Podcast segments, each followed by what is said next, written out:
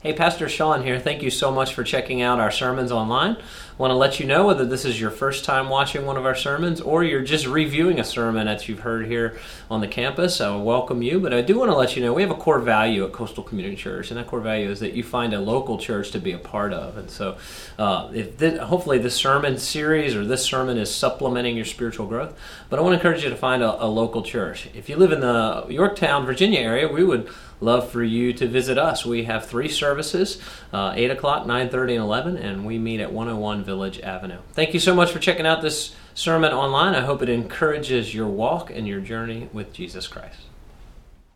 Get your Bibles out. We're going to jump in. Genesis 16. If you don't have a Bible, there's probably one in a chair in front of you. Thank you, ushers. I know you guys worked hard this morning to refill the chairs.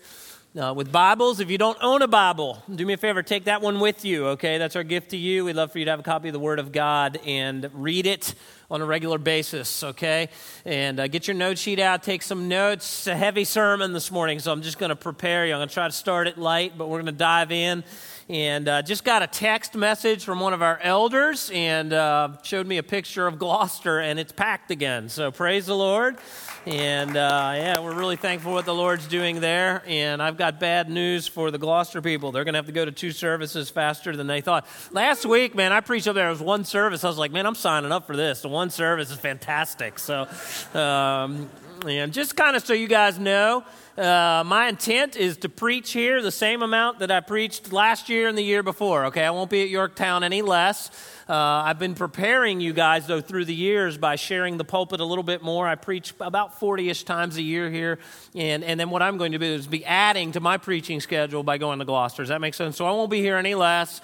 And for those of you think I take off every week, one week a month, you're right, okay? And so it's good work if you can find it. So, um, so let's pray and let's ask the Lord to bless His word this morning, okay? Heavenly Father, um, this passage for me has um, it's been a tough passage, Lord, as I've meditated, thought about it all week, and um, it's just difficult, God, to see the brokenness of sin. Um, your word's very clear. The wages of sin is death, God, and, and we see this, this fracturing and this brokenness in the life of Abraham. And, and it reminds me of my own sin, God, and how my own sin brings fracture and disunity and harm and and yet, God, the end of the passage highlights uh, you as a God who seeks and saves the lost. And, and so, Lord, I, I thank you for that. We thank you for the hope of the gospel and uh, the hope of um, new life in Christ. And so, thank you for that hope.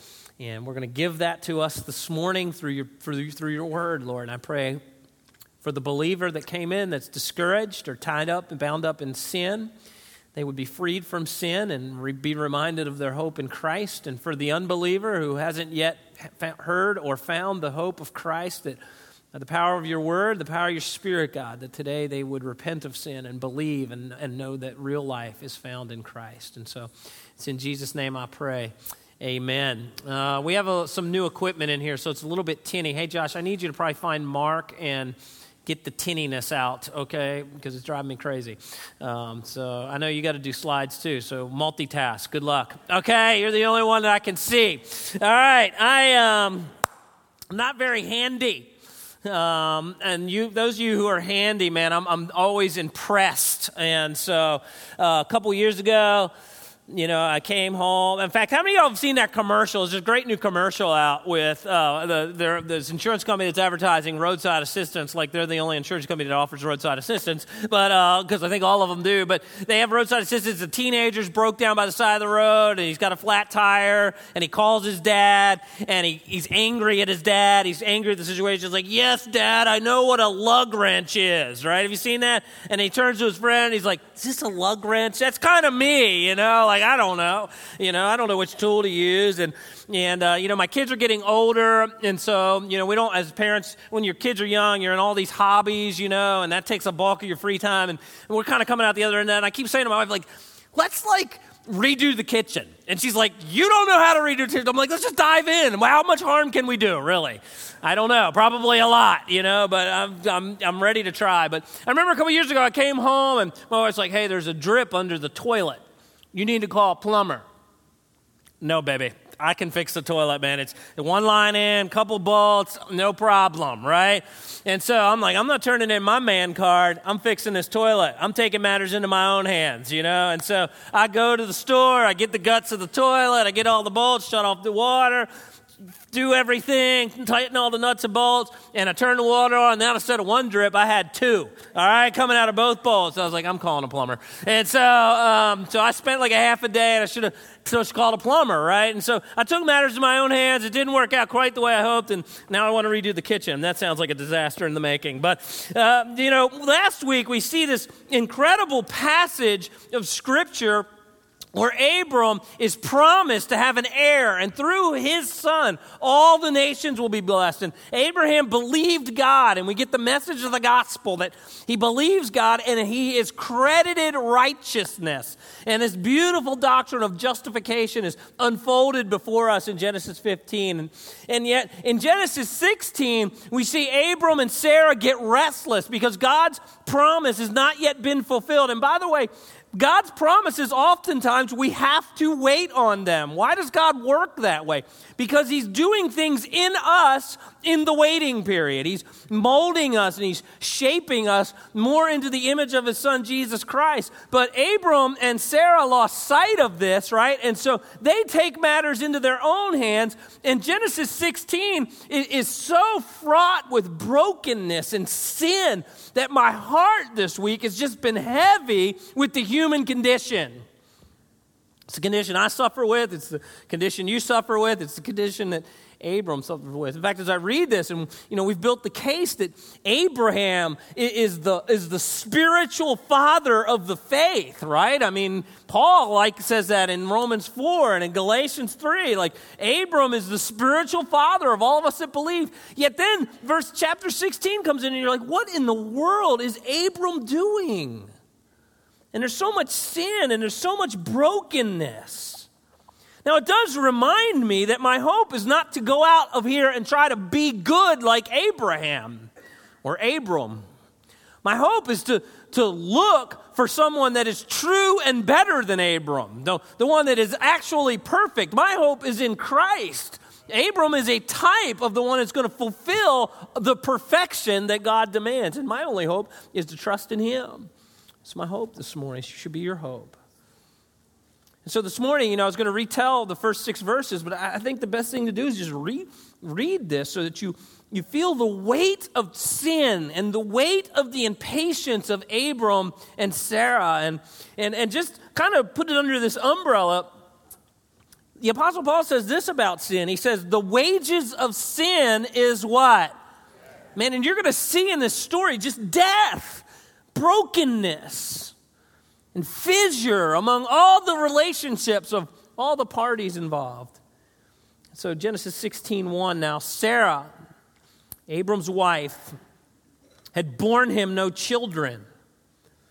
And so she had a female Egyptian servant whose name was Hagar. Sarah said to Abraham, Behold, now the Lord has prevented me from bearing children. Go into my servant. It may be that I shall obtain children by her. And Abram listened to the voice of Sarah. And so, after Abram had lived 10 years in the land of Canaan, Sarah, Abram's wife, took Hagar, the Egyptian, her servant, and gave her to Abram, her husband, as a wife. And he went into Hagar, and she conceived. And when she had conceived, she looked with contempt on her mistress. And Sarah said to Abram, May the wrong done to me be on you. I gave my servant to, you, to your embrace, and when she saw that she is conceived, she looked on me with contempt. May the Lord judge between you and me. And Abram said to Sarah, Behold, she's your servant. She's in your power. Do to her as you please. And then Sarah dealt harshly with her, and she fled from her. I don't know how to spin that. That's just gross and sinful and broken. And all three parties are a part of it. And so, the first thing I want to draw to your attention this morning is we have to beware of the sinful plans of the flesh. Now, by the way, when I use the word flesh in Scripture, I'm not talking about your skin and your bones, right? I'm not, I'm not talking about the blood that courses through your veins. The Bible uses it in a spiritual term. There are times it refers to our actual physical flesh, but usually it refers to our sin nature, our, uh, our nature that rebels against God and His Word, and we don't want God, and we don't want His Word, and we don't want His character. And so we have to beware of the sinful plans of the flesh. The flesh is our human nature. This is A under one. You can fill in the blank. The flesh is our human nature that rebels against God and His Word. And the flesh and, and, and our sin, it leads to bondage.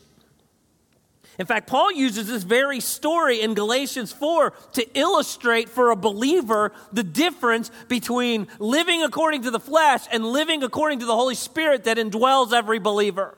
In fact, when you become a Christian, the Bible's very clear when you're not a Christian, you're dead in your sins. You're only going to, to tend towards your sinful nature. You're only going to choose to do the things that you love to do. But once you become a Christian, you get the deposit of the Holy Spirit. Now you're freed up as a believer to be at war with your flesh. You're no longer dead in your sin. You now can work and choose as a Christian righteousness.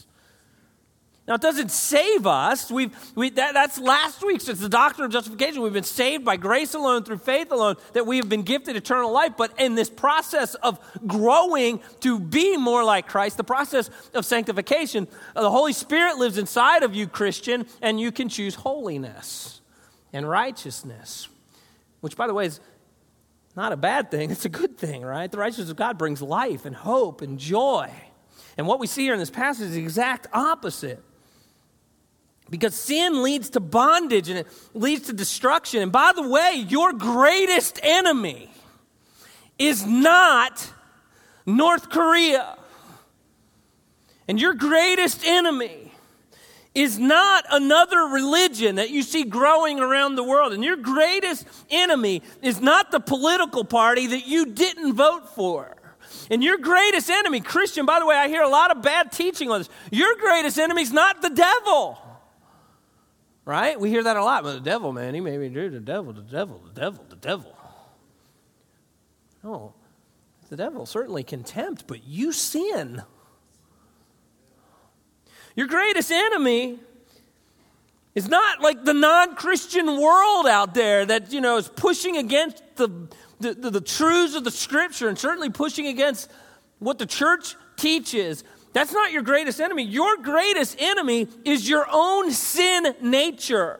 And until we approach our spiritual journey with a healthy, even as a Christian, a healthy self awareness that, man, sin is still in me. I, am, I haven't reached perfection. That's glorification. Until we have a healthy sense of that, man, we can be in danger even as a Christian. That's why I'm so hard against the cultural teaching that says, man, follow your heart. Just, just follow your heart. That's a terrible idea. Why is that a terrible idea? Because the Bible says our hearts can deceive us. Man, our heart could be leading us to sin. I mean, listen, Abram and Sarah in this story were probably following their heart, right? They just follow your heart. It's a terrible idea. And so that's why we need the Word of God as a mirror to reflect is my heart in this situation believing truth and believing righteousness and believing holiness.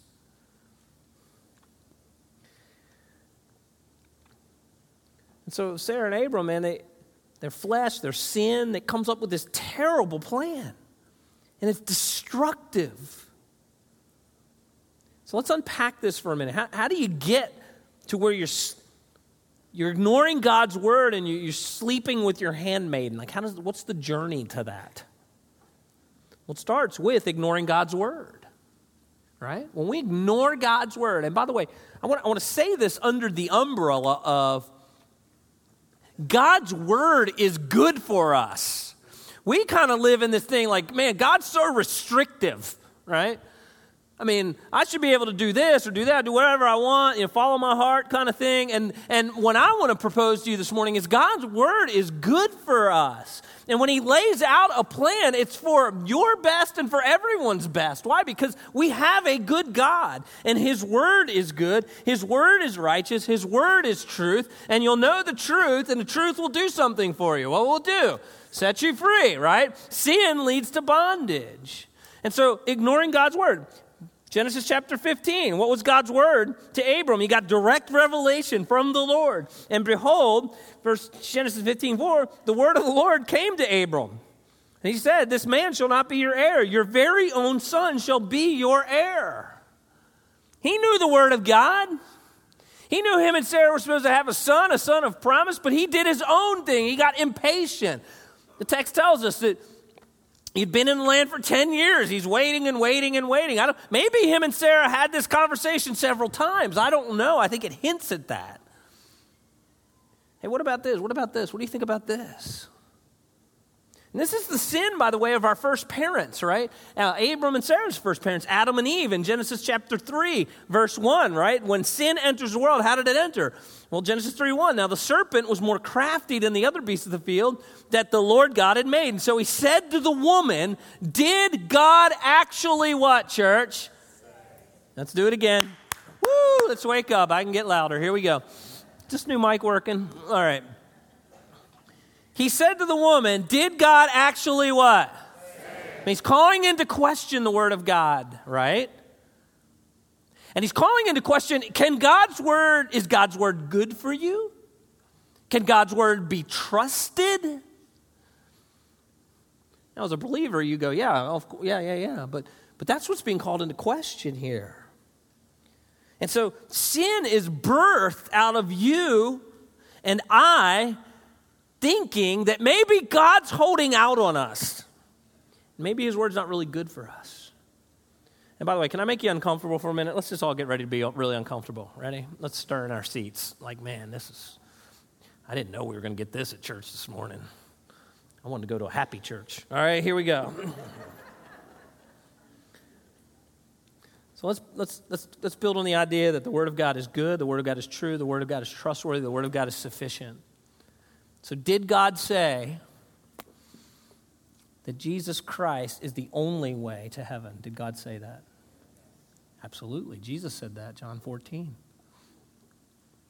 So, if you're here this morning and you call yourself a Christian, we cannot buy into the idea that all paths lead to God. That's not true.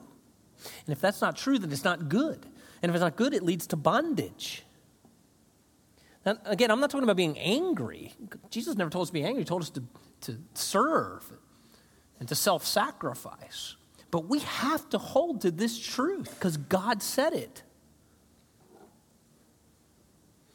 Did God say that in order to build a healthy Christian marriage, there's functional order inside the home where a man is supposed to take the spiritual lead? Did God say that? See, that's uncomfortable. By the way, I'm not talking about oppressiveness, and I'm not talking about authoritarian rule. Jesus taught us how to lead, and it's with serving, okay? But I am talking about spiritual protection. I'm going to come back to that in a few minutes. Did God say that marriage is reserved for one man and one woman? Did God say that? Yes, yes absolutely, right?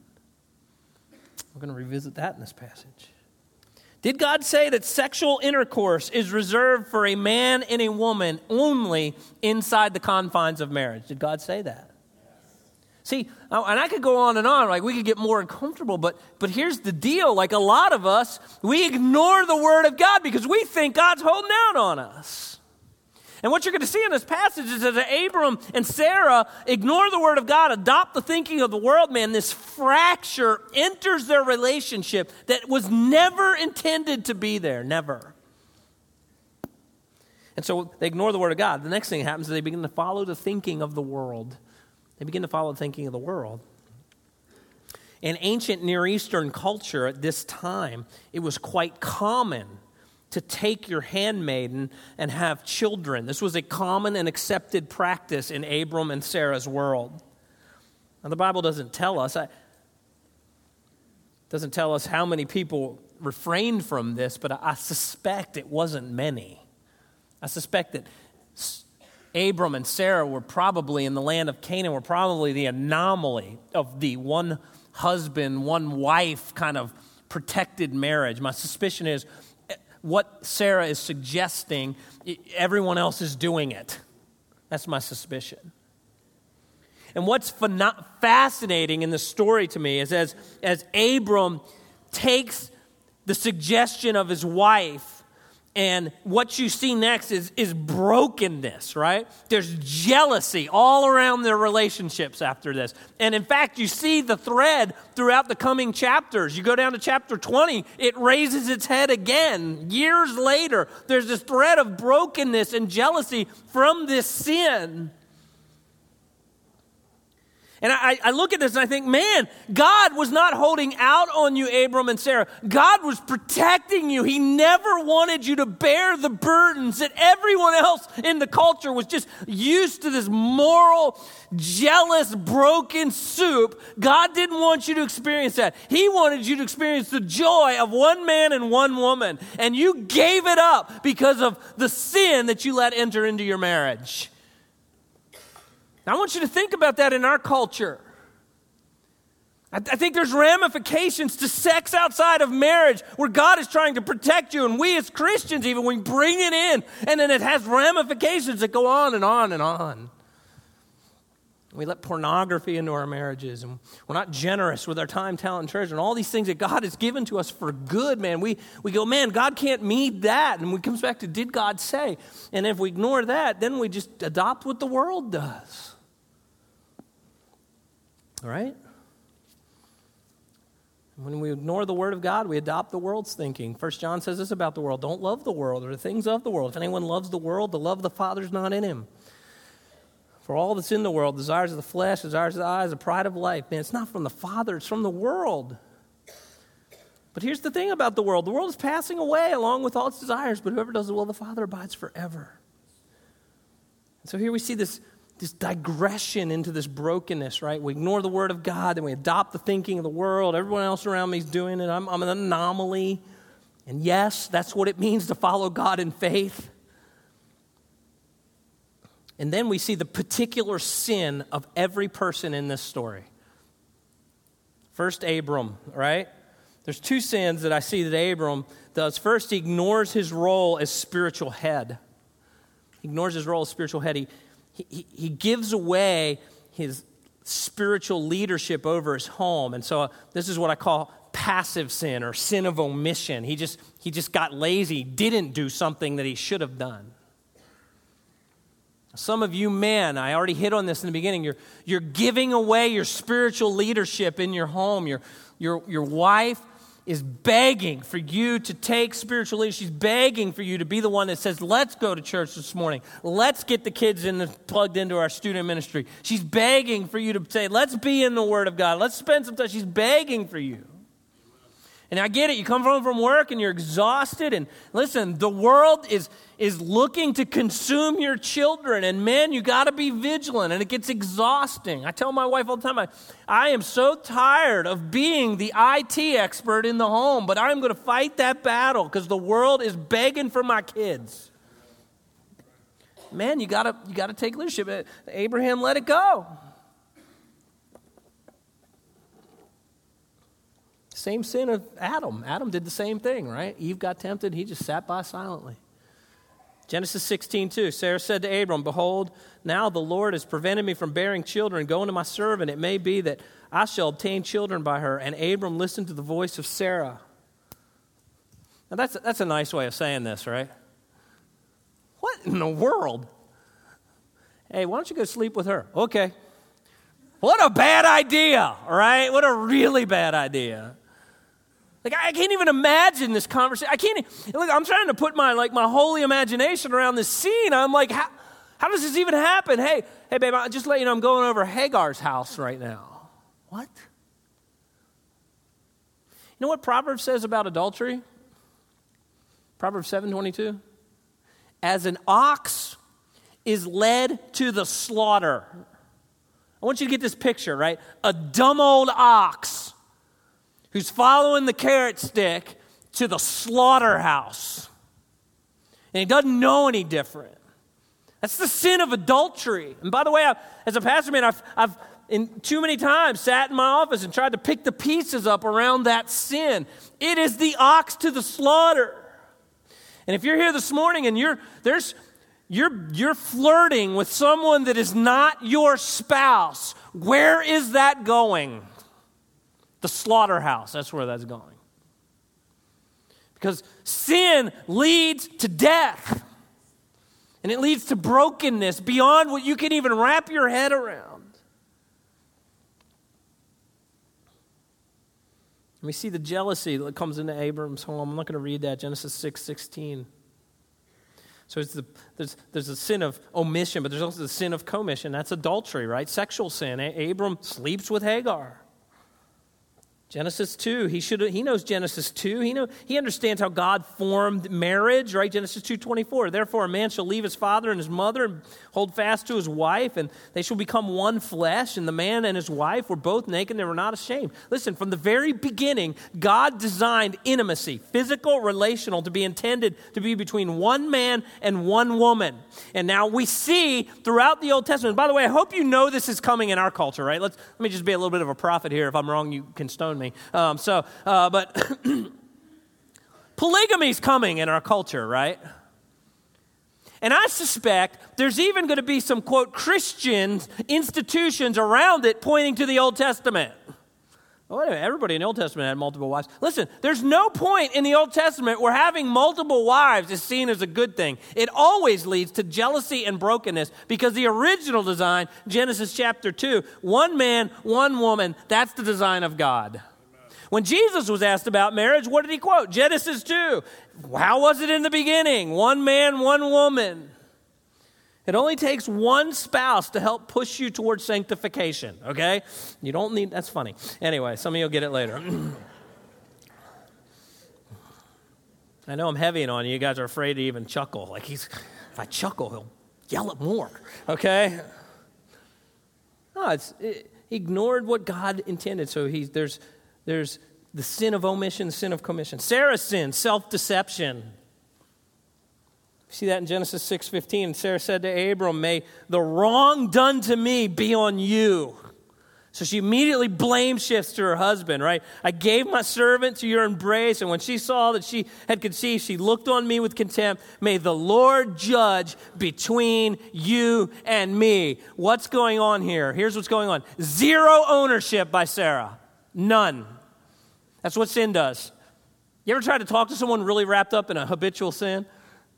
And you c- confront them, what do they do? Well, I'm a victim. This is why I started this with man, your greatest enemy is your own sin nature. If you're having marital struggles today, you need to start with you. Look in the mirror. You, you're bringing something to the table. We all start with the other person, man. That's what Sarah does. I can't, Abraham, I can't believe you did this. Look what you did to me. There's no ownership. There's no self awareness that she's a sinner too. And at the core of that is pride. And a humble person says, you know what, I could be part of the problem because I'm a sinner and I'm cautious around my own sin nature. Hagar, man, she's flaunting her pregnancy, right? We see that in verse 4. And so Abram went into Hagar. She conceived. When he saw that she would conceive, she, she looked with contempt upon her mission. In other words, she took great delight in celebrating her pregnancy in front of Sarah. She celebrated at the expense of others. And so, sin and brokenness, man, I'll tell you, when I read this story, my heart aches for the return of Christ and the restoration of all things. It's so easy to look at this story and look at the culture around us and go, man, there's no difference, man. This chapter is filled with sin and brokenness, and, and if it ended there, we would have zero hope. So let me give you some hope, and I'm going to move through this quickly. Here's the hope, though. Fortunately, Genesis 16 doesn't end there. Isn't that great news? All right, so let me give you some good news. Number one, we worship and serve a God who seeks, He doesn't leave us in our mess. Genesis 16, 7 and 8. Hagar leaves Sarah, and the angel of the Lord found her by a spring of water in the wilderness, the spring on the way to Shur. And he said to Hagar, the servant of Sarah, Where have you come from, and where are you going? And she said, I'm fleeing from my mistress, Sarah. God found her, God sought her. If you're here this morning, you haven't been to church in a long time, and you're wondering how I got here, you got here because God brought you here this morning. And this message is for you. It's not an accident. You're hearing about the God who seeks and saves the lost. In fact, when Jesus defined his own ministry in Luke chapter 19 verse 10, he said this, "For the Son of man came to what? Seek and save the what? The lost." Our God is the first seeker. I grew up in a world where we were designing seeker sensitive movement churches, right? We're going to be seeker sensitive. Listen, God's the first seeker. He seeks you first. And he draws you to himself. And if you're awakened to the things of God, it's because our God seeks first. Isn't that great news? And if you're here this morning, you're a Christian, you know that. You remember when you were in rebellion, all of a sudden your heart started warming the things of God. And you're like, where'd that come from? That's God. That's what he does. Number two, God sends. So God doesn't just seek, he sends. He finds Hagar and he sends her. By the way, God always gives us purpose. When he seeks us and we're found, he gives us a purpose. There's always a go. Genesis 16 9, the angel of the Lord said to her, Return to your mistress and what? What's it say there next? What's it say? Look, we don't even like to say it. We don't like that word to come out of our mouth. Let's do it again. Here we go. Return to your mistress and what? Ugh, right? Oh, there was a go involved. Listen, when we get reconciled to God, He calls us to reconcile with one another. Reconciliation to God doesn't leave all broken relationships around us. He sends us on what Paul says, the ministry of reconciliation. Look at 2 Corinthians 5. All this is from God, Paul says, who through Christ reconciled us to himself and gave us what? The ministry of reconciliation. Can you imagine? Like, I suspect when Hagar left, Sarah was probably like, good riddance, right? You imagine when she showed back up? When she showed back up, man, there was probably some uncomfortable, difficult, and hopefully healing conversations that took place, yes? Why? Because God sent her on the mission of reconciliation. And by the way, let me do a side note here. Don't think that God never calls us to difficult circumstances and difficult conversations. I think there's been a, a, false teaching that's permeated American Christianity that says, man, you get saved and like everything gets really, really simple and easy. Don't think that there's never a, an, there's never going to be a difficult assignment from the Lord. This was no easy assignment for Sarah. I mean, for Hagar, right? So God seeks her, He finds her. We're going to see how He blesses her and He promises her. But, but man, He sends her back to a difficult thing. Let me tell you something. Sometimes God calls us to do a difficult thing for a long period of time. Potentially even a lifetime commitment to a difficult thing. I know for my wife, it's called her husband, right? That's it's a difficult thing. I just remind her, like, God gave me you for your sanctification. You get to be more like Jesus at the end. Isn't that great? but let's not assume God doesn't call us to difficult things because he does. And so Sarah was sent by God. So we have a God that seeks, we have a God who sends, we have a God who promises and blesses. And literally the word is God hears here. God hears. Genesis 16:10 the angel of the Lord also said to her I will surely multiply your offspring so that they cannot be numbered. The angel of the Lord said to her behold you are pregnant and you shall bear a son. You shall call his name Ishmael because the Lord has listened to your affliction and he shall be called a wild donkey always wonder if that's a bad word. Anyway, of, of a man, and his hand is against everyone, and everyone's hand against him, and he shall dwell over and against all his kinsmen. So, in other words, Hagar gets the blessing that your child will be okay. He's going to grow, he's going to be a leader. Listen, it's not the same promise that Abraham got, okay, for Isaac. Isaac's promise is has a redemptive value that blesses all nations. But, but God promises Hagar, hey, listen, I'm going to take care of you and I'm going to take care of your son. Listen, God never sends without empowering and promising. Do you know that? Think about the Great Commission. What's the Great Commission bookended with?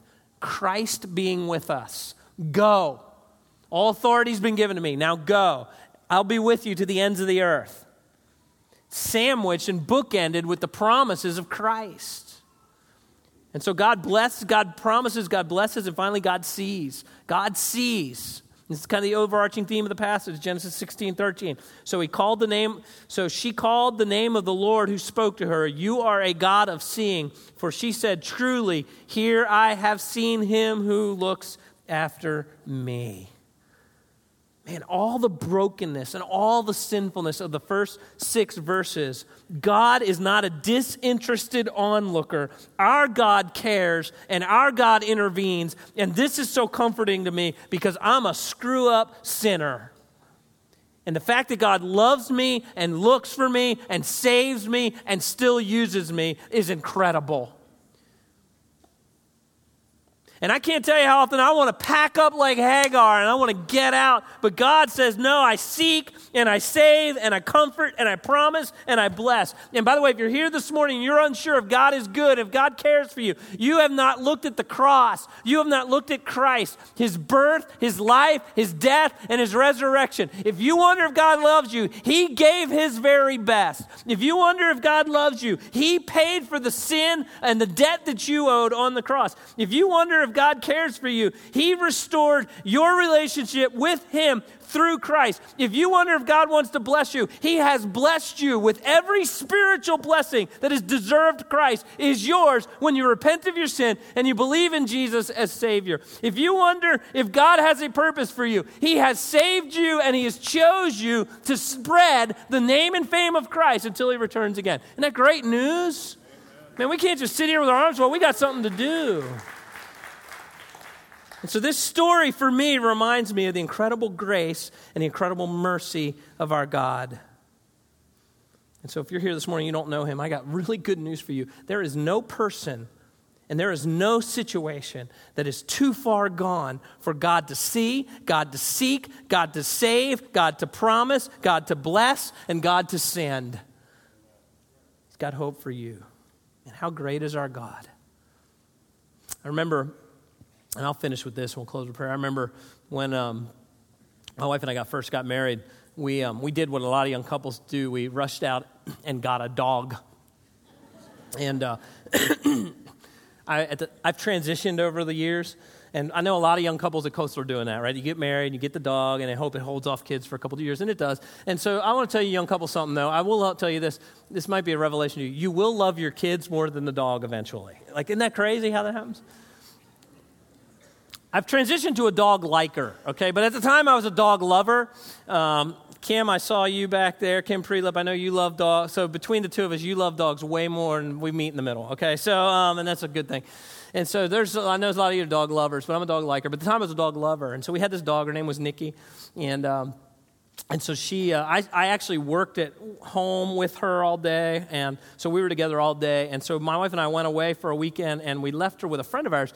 And our dog had never really been off the leash. We always kind of walked her with a leash, but his dog had been trained to kind of run and then come back. And so when he let the dogs out to go to the bathroom, he let them both run. His dog ran and came back, and my dog ran and never came back, right?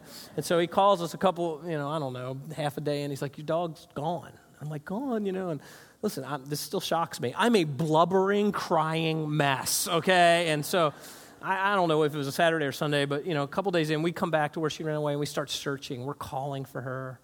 And the next day, you know, we, we take pictures of her and we photo, you know, we go, this is back before all the technology of today. We make pictures, you know, photographs. We stick them up on light poles trying to find our dog. This was day two. You know, day two, thunderstorms come in that night. And I'm laying in bed like, I can't sleep. She's out in the thunderstorm, you know, that poor thing. And, and I'm broken. And day three, we're looking again. It's hot. We live in Florida at the time. It's hot. And I'm like, she probably didn't have any water. You're concerned about alligators. That's a real thing in Florida, you know. And day four, I'm thinking, we're, not, we're never going to get her back and it was evening time, and we're still kind of going where she'd ran. We're calling for her, going in the woods, we're trying to find her, can't find her. And get, we're getting ready to leave, and this, this family's walking, this couple's walking, and they're like, oh, I just saw that dog about an hour ago, like, and they pointed to where, and I go running, man, and I start calling for her. I'm like, Nikki, Nikki, and all of a sudden, like, I hear, I hear this rustling in the woods, and all of a sudden, this music starts playing, like Chariots of Fire, you know, you know, like, whoa, we have this moment. I come running, and she comes running, and we jump, you know, we hug, and and and she's a mess, man. She's covered with fleas and she's covered in her own feces and she's disgusting. And you know what I did when I hugged her? I'm like, you go back out there and clean yourself up first before you come home. Now, some of you don't know where this story's going. You're about to apply the dog to us, right? We're the dog in the story, right? That's not very, but that's true, right? Like, here's this message of the gospel. We worship a God who seeks and saves the lost. He doesn't say, go get your act cleaned up first. Go wipe yourself. Man, your, fil- your circumstances are a broken wreck. You, you go figure that out and then come back to me. It doesn't work like that. When you're a part of the family, you're a part of the family. And it was Nikki, come on, I'm going to take care of the cleaning up and get you fed and get rid of, like, I'm going to take care of all that. And I don't want you in the broken mess anymore. I don't want you running away and out there in the world. But I'm going to take care of you. Just come home today. We'll take care of the rest of the stuff later. And that's the message of Genesis 16. Yes, sin and brokenness, but our God is a merciful, gracious God who seeks and saves the lost. And so if you're here this morning and that's you, you don't have to stay out there in the wilderness anymore. And you don't have to keep listening to Oprah and all the junk out there they're trying to get you. it's all pointing you in the wrong direction. You need to come home. And you repent of your sin and you trust in God's salvation plan, which is His Son, Jesus Christ. And He'll take care of taking care of the rest. Just come home. Let's close with prayer. If you're here this morning and that's you, and you're like, I want to come home. I want to pray a simple prayer, man. It's nothing magical but a prayer, man. It's an opportunity to do business with God. If your heart's being worked over right now and you're like, I want to come home, I'm sick of the mess, I'm sick of the brokenness, it's not an accident that you're here this morning. God brought you here, God drew you here. Repent and believe in Christ. Come home. Pray this with me Heavenly Father. I'm tired. I'm tired of the brokenness. I'm tired of the lostness. I'm tired of the wandering. So this morning, it's best to understand I, I want to turn from that. I, I want to trust in you, and I trust in your son, Jesus. And he paid for my sin on the cross. He rose again, authenticating his claims and giving me the hope of eternal life. And it's best to understand it today. I come home. Trusting that you're a God who seeks who saves, and a God who promises, and a God who blesses, a God who is good. Thank you for that hope. It's in Jesus' name I pray. Amen.